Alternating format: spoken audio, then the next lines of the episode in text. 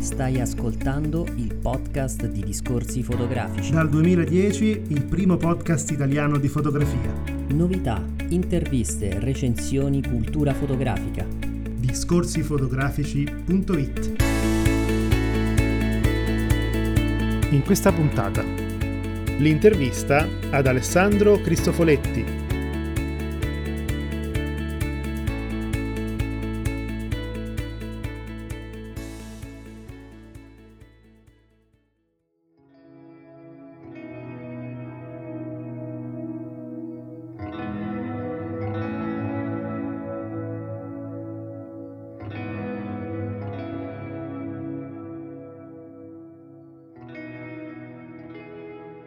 Ospite dell'attuale puntata del podcast di discorsi fotografici è Alessandro Cristofoletti, fotografo trentino il cui lavoro è incentrato sul rapporto tra il soggetto e l'ambiente che lo circonda, tra l'uomo e la natura, tra il viaggio e il fermarsi ad osservare ciò che ci circonda. Alessandro, iniziamo con la prima domanda di rito. Come è iniziata e come si è sviluppata la tua personale storia della fotografia? Guarda, la mia personale storia della fotografia è iniziata dalla musica. Io ho iniziato prestissimo a suonare, ho studiato 11 anni di pianoforte da piccolo e all'università ho, ho studiato beni culturali e indirizzo musicale, un indirizzo che a Trento c'era, non so se in altre zone d'Italia è mai esistito, eravamo in sette tipo in tutto il corso. Quando ho dovuto scegliere cosa fare dopo la laurea, da una parte c'era la, la, la, propensione per continuare verso, verso, un percorso musicale, però, però da, da, grande lettore di libri d'avventura io volevo vedere il mondo, volevo vedere il mondo a colori e quindi andando tantissimo in bicicletta ho, ho pensato di unire le cose, le passioni che avevo all'epoca, eh, che erano quelle per, per, l'arte in generale e per i viaggi e, e, per, e per l'immagine, perché avevo fatto qualche piccolo esperimento con la videocamera, all'inizio volevo fare il regista e quindi mi sono, mi sono improvvisato in un progetto attraverso cui ho attraversato eh, l'Italia ehm, documentando con tre amici e, qua- e quattro bici scalcagnate eh, i siti UNESCO italiani, erano 44 nel 2010. Mm, ho fatto questo viaggio di tre mesi e mezzo attraverso, partendo da Trento fino a Siracusa e ritorno per documentare i siti UNESCO italiani. Il mio idolo era Werner Herzog all'epoca, cioè il mio modello di eh, inarrivabile era Werner Herzog all'epoca, volevo fare qualcosa di grosso lui aveva trascinato una, una nave in cima a una montagna e, e, io ho pensato di andare in bicicletta a fare un giro d'Italia per documentare questa cosa. Ovviamente il mio progetto è fallito, tanto quanto quello del protagonista di Fitzcarraldo, però ho imparato, ho capito che quella era la mia strada, quindi poi quando sono tornato a casa mi sono rivolto verso le montagne mm, che avevo sempre avuto sopra, sopra la mia testa, eh, che erano le Dolomiti. La prima fotografia che ho fatto eh, è stata una fotografia di montagna, cosa che poi ho fatto per otto anni. Non avevo mai preso in mano una macchina fotografica, avevo fatto questi videoclip, mm, questi spezzoni con cui mi sono presentato all'agenzia del turismo di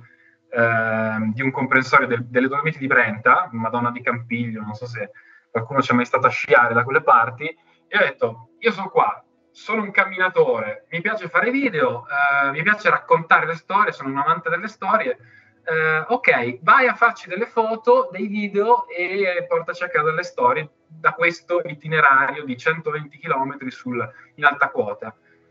e io eh, ho comprato la mia prima macchina fotografica, che era una macchina fotografica, una PSC, una, una cosa semi-amatoriale, il giorno prima di partire. E ho pensato, se ho trovato qualcuno che mi dà dei soldi per fare questo lavoro, forse imparo più in fretta. Quindi da lì, eh, ovviamente quelle foto, riguardandole adesso, eh, sono molto naif, però ecco, ho cominciato così. Bene, a noi ha fatto molto piacere ricevere il tuo lavoro Uniti da ciò che ci separa, che tra l'altro ha vinto il New Post Photography al MIA Fotofair edizione 2022. Uniti da ciò che ci separa è un progetto di storytelling fotografico lungo la frontiera terrestre italiana ed è un viaggio di oltre 9000 km percorso da 20 miglia fino ad arrivare a Trieste. Come è nato questo progetto e cosa vuoi raccontare attraverso questo lunghissimo itinerario che immagino non hai fatto in macchina? Allora, ti rispondo subito alla, all, all'ultima domanda. Sì, l'ho fatto in macchina, non a piedi, purtroppo. 9.000 km eh, sarebbe stato eccessivo portandomi eh, una Pentax 67, eh, la macchina digitale e una Olympus M4, quella con cui ho fatto poi le, le, le fotografie. Quindi le fotografie le ho, le ho, fatte in analogico perché volevo avvicinarmi ai soggetti in modo molto lento. È il primo progetto in analogico che faccio, è un esperimento per, per rispondere invece alla tua domanda su come è nato, quello con cui pago le bollette è l'educatore. E io nel febbraio del 2021, sì,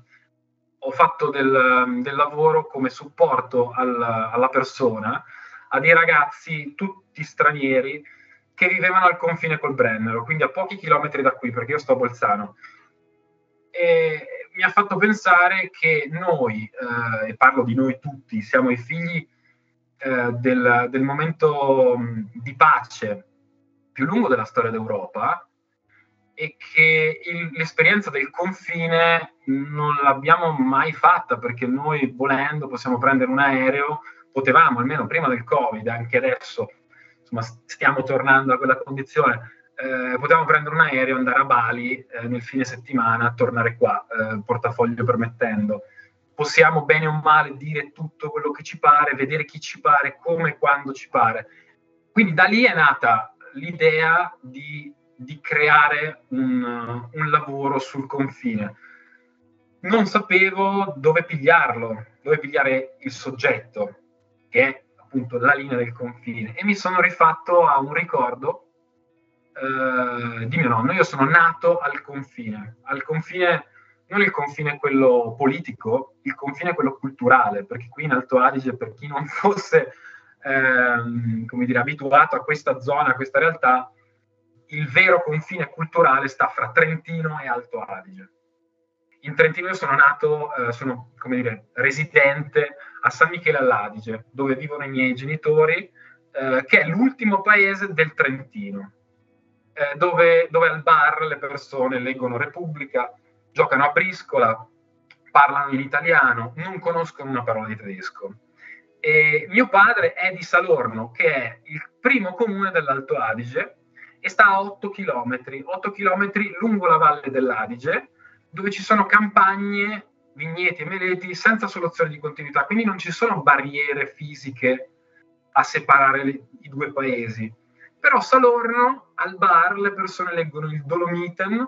giocano a Vatten, che, che, è un gioco di carte altoatesino con delle carte, ci sono le, le ghiande, le mongolfiere, cioè cose diverse dagli ori e dai bastoni che abbiamo noi sulle carte. L'architettura è tedesca, e il modo di pensare è diverso rispetto a quello, rispetto a quello come dire, latino a cui siamo abituati noi. E ovviamente Salorno è il primo comune, quindi c'è una mescolanza, sono circa 50 50.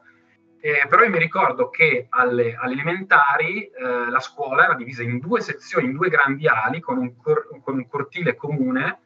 e a pausa noi incontravamo questi ragazzi della, se- delle, della scuola tedesca, erano botte da orbi, con questi che erano i nemici giurati, che, bambini come noi, che nessuno ci aveva mai presentato, e che parlavano una lingua che noi non capivamo.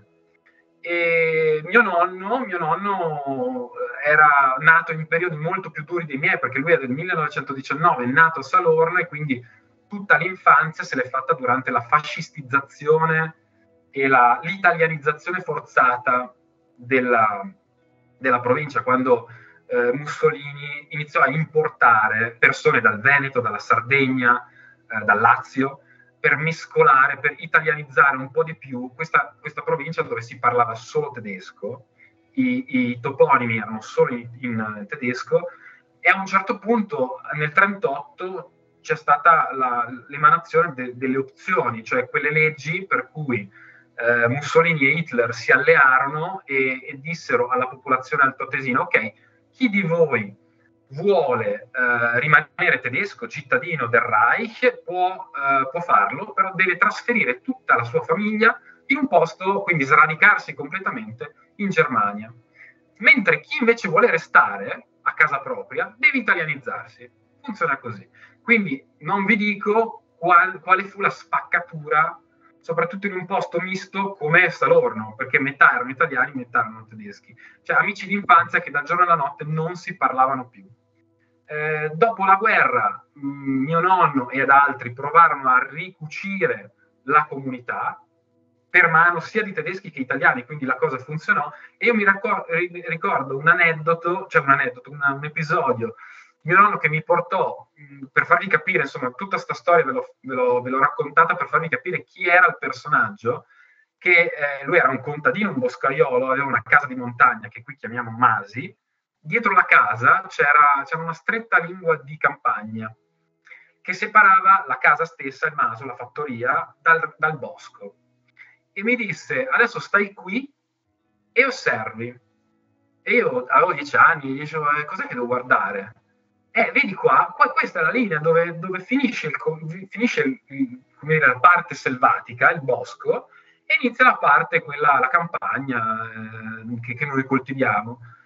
E qui vedi gli animaletti, le formiche vanno da una parte all'altra, gli insetti fanno il giro, perché? Perché il confine, questa zona qua, è dove succedono le cose più interessanti. Ed è così poi, io ho studiato agraria alle, alle, alle superiori,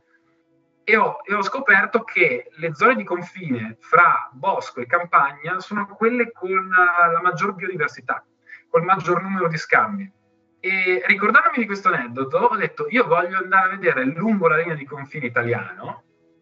come le persone che sono da sempre abituate ad avere a che fare con un altro, un altro da sé,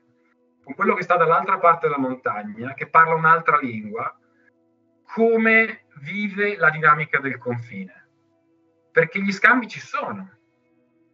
però bisogna conoscerli, bisogna conoscere quella linea di confine per decidere di, eh, di rispettarla, eh, di aggirarla oppure quando necessario di abbatterla. Io vorrei invitare innanzitutto i nostri ascoltatori ad andare sul tuo sito che è alessandrocristofoletti.com per vedere appunto questo lavoro di cui ci hai parlato e anche altri. E appunto guardando il tuo lavoro, visto che come ci dicevi vieni dal mondo della musica, io noto che una buona parte della tua fotografia è composta eh, invece da, da silenzio, ecco. È un'idea giusta quella che mi sono fatto oppure no? Eh, no, assolutamente. assolutamente. È una, una, cosa che non mi aveva ancora mai detto nessuno. Però pensandoci, una delle cose che più apprezzo nella musica, per saltare un attimo dalla, sul lato musicale, è l'uso delle pause. E l'uso delle pause, se, se fatto in un certo modo, eh, riesce a, dire, valorizzare le singole note o la, la, la, la melodia che poi viene, eh, con, cui viene, con cui viene ripresa la frase successiva. E, e a me piace molto il, um, come dire, il dialogo che si può, si può creare fra i piani di una foto,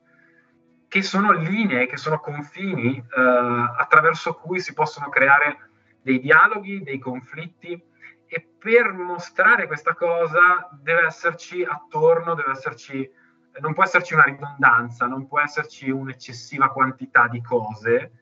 mh, mm, ma bisogna cioè, riuscire in qualche modo a distinguere i soggetti o il, dire, il soggetto principale dal, dallo sfondo con cui si vuole che, che, che, dialoghi e poi riuscire a in qualche modo eh, far sì che questo dialogo risulti evidente o a quantomeno alluderlo, alludere a questo dialogo. Se mi permetti Alessandro, io invece ti chiedo qual è la diversità che hai incontrato lungo questo percorso e se hai trovato delle caratteristiche comuni. La diversità eh, e le caratteristiche comuni alla fine è stata una questione di piccole cose. Eh, le piccole cose che per me come dire, sono equivalenti anche alle piccole fotografie. Io non, non sono andato a cercare grandi fotografie, eh, non mi sono documentato prima, eh, ho fatto un po' come dire il, il, fotografo cercatore di funghi, quello che piaceva eh, quello che piaceva a, a, Walker Evans, per esempio, a Dorothea Lange, di non prepararsi prima per poi farsi stupire da quello che si trova e quello che si trova sono appunto sono dei funghi che sono delle cose molto piccole ma che possono essere anche molto preziose e possono raccontarti nella loro, nella loro essenzialità dinamiche molto grandi. E, e quindi dal, dalle differenze piccole che si possono ritrovare all'interno degli aspetti architettonici, degli aspetti culturali, dello, dall'Occitania al Friuli Venezia Giulia, io ho trovato molta più continuità che differenze. Ovvio, le differenze ci sono, ci sono nel parlato, ci sono nei dialetti, però c'è, secondo me, molto più interessante un tratto comune che rimanda a una dimensione di montagna, cioè le persone di montagna che vivono eh, in alta quota o che con l'alta quota ci parlano perché ci vanno per lavoro, quindi fanno un avanti e indietro, eh, secondo me hanno delle caratteristiche comuni e il mio lavoro forse attraverso l'evidenziazione di queste piccole differenze, eh, di questi piccoli come dire, salti di accento, spero che si sia concentrato e che abbia portato alla luce quello che potrebbe essere una dire, difformità a livello umano, antropologico, che però fa sì che si veda una grande continuità no? in chi siamo, in come affrontiamo le difficoltà, perché le difficoltà della montagna che ci sono qui eh, sono simili a quelle che ci sono altrove, magari qui è diverso perché, perché viene amministrato diversamente il territorio, però le difficoltà sono uguali, cioè, le valanghe cadono allo stesso modo e bisogna reagire con la stessa prontezza. C'è qualche scatto a cui sei più legato all'interno di questo progetto? Allora, il primo che mi viene in mente è proprio l'ultimo del, del, del portfolio, del lavoro che vi ho mandato. L'ho, l'ho scattato in, in, Val di Fleres, che è l'ultima valle laterale prima del passo del Brennero. E è l'ultima cosa che si trova lungo la strada. Andando su in macchina, c'è un complesso residenziale, un hotel a 5 stelle molto grande, e in fondo al parcheggio di questo hotel a 5 stelle c'è, c'è questo baracchino di legno con, um, con una struttura fatta a um, come dire, semiparentesi tonda che si, che si, stacca dal terreno, sale, come una specie di, di, um, di arco, però dove manca la volta, dove manca la parte um, più alta. E, e quindi sembrano due ali che cercano di toccarsi ma non si toccano perché manca la parte centrale, azzurre, e sono, eh, come dire, il segnale d'arrivo di una gara di sci probabilmente. E da una parte, quindi sono due strutture azzurre, eh, da una parte c'è scritto arrivo e, e dall'altra c'è scritto Ziel in tedesco, quindi due lingue diverse che sono anche due mondi diversi che provano a toccarsi ma non ce la fanno, non, non ci arrivano e l'arrivo che uno si immagina, no? l'ultima fotografia liberatoria dove finalmente potersi rilassare e quindi uno si aspetta che sia un, dire, un paesaggio piacevole, eh, ordinato e invece no, c'è un cantiere praticamente, c'è un mucchio di, un mucchio di terra, dei, dei, della ferraglia sparsa, dei mattoni. E quello secondo me, quello scatto là, eh, secondo me riassume molto del, de, de, del, del, lavoro, cioè quando l'ho visto ho detto ok, qua ci siamo, qua, questo è uno scatto con, con un peso specifico. Alessandro, sempre sul tuo sito ci ha incuriosito una sezione che tu hai intitolato Wabi Sabi. Wabi Sabi è appunto un concetto filosofico, estetico se vogliamo, che eh, ci porta ad accettare ciò che non è perfetto e ad accettare il fatto che, che esiste la transitorietà dell'imperfezione. E, ecco, la domanda però è dove troviamo questa imperfezione nei tuoi scatti che in realtà sembrano tutti molto ragionati, pensati, studiati e quindi che dovrebbero andare verso la perfezione? Eh, guarda, l'unica cosa che sapevo quando sono partito eh, per questo viaggio era il titolo. C'avevo in testa questo titolo che mi era un po' un assillo, cioè uniti ciò che spara, perché mi è venuto, prima di tutto il resto, mi è venuto il titolo. E a me è piaciuto subito, quando mi è venuto, per proprio la, la natura dualistica de, de, della linea di confine, cioè che è come una cucitura che allo stesso tempo congiunge, ma distingue due elementi diversi, due tessuti Ehm, e questo discorso può essere fatto appunto con qualsiasi confine, e confine anche simbolico, cioè io, io con, con, un'altra persona, io di fronte allo specchio, eh, il nostro sistema immunitario è, è uno dei confini più, più, pazzeschi se ci si pensa, no? perché è, è, è l'unica architettura del sistema biologico talmente intelligente da riconoscere il sé dal non sé, cioè da quello che non sono io e quello che non sono io lo combatto perché non lo riconosco come me. E quindi partendo da questo titolo, Uniti da ciò che separa, sono andato a cercare quelle imperfezioni che potessero comunicarne la natura. E dentro Wabi Sabi c'è uno, uno, dei progettini che ho fatto, perché è un lavoro che è durato circa otto anni, con dentro tanti progetti diversi, eh, più che altro un modo di fotografare, no? tutto in bianco e nero, diverso da quello che, che, che vi ho mandato, che invece è a colori. E si chiama Essenza ed è un lavoro che ho realizzato eh, con delle sezioni di legno dell'Università eh, di Padova, nella loro sezione distaccata di San Vito di, di Cadore, cioè una, foreste, cioè una, una casa molto, molto, grande in mezzo al bosco, vicino a Cortina d'Ampezzo, dove eh, l'Università di Padova fa degli studi sul legno, sulle malattie del legno. E io ero ospite là per, per un altro progetto, eh, ho dormito nella loro foresteria per alcune notti e io appena sono entrato eh, sono stato catturato dalle sezioni di albero che avevano là, ma ce le avevano buttate sulle scale, era un po' alla rinfusa. Così che io, essendo l'unico che stava lì la notte, una notte, eh, come, come, un ladro, eh, con, una, con un, un, un, pile nero e la mia luce frontale, perché non avevo altro, non avevo, caval- cioè avevo, non avevo neanche il cavalletto, ho, ho, preso la mia macchina fotografica, ho preso il pile nero, l'ho messo dietro a, a queste sezioni di legno e, e, illuminandole con la luce frontale ho scattato delle foto. Erano tutte sezioni di legno malate, cioè di legni di alberi ammalati. Queste fotografie mi hanno eh, colpito perché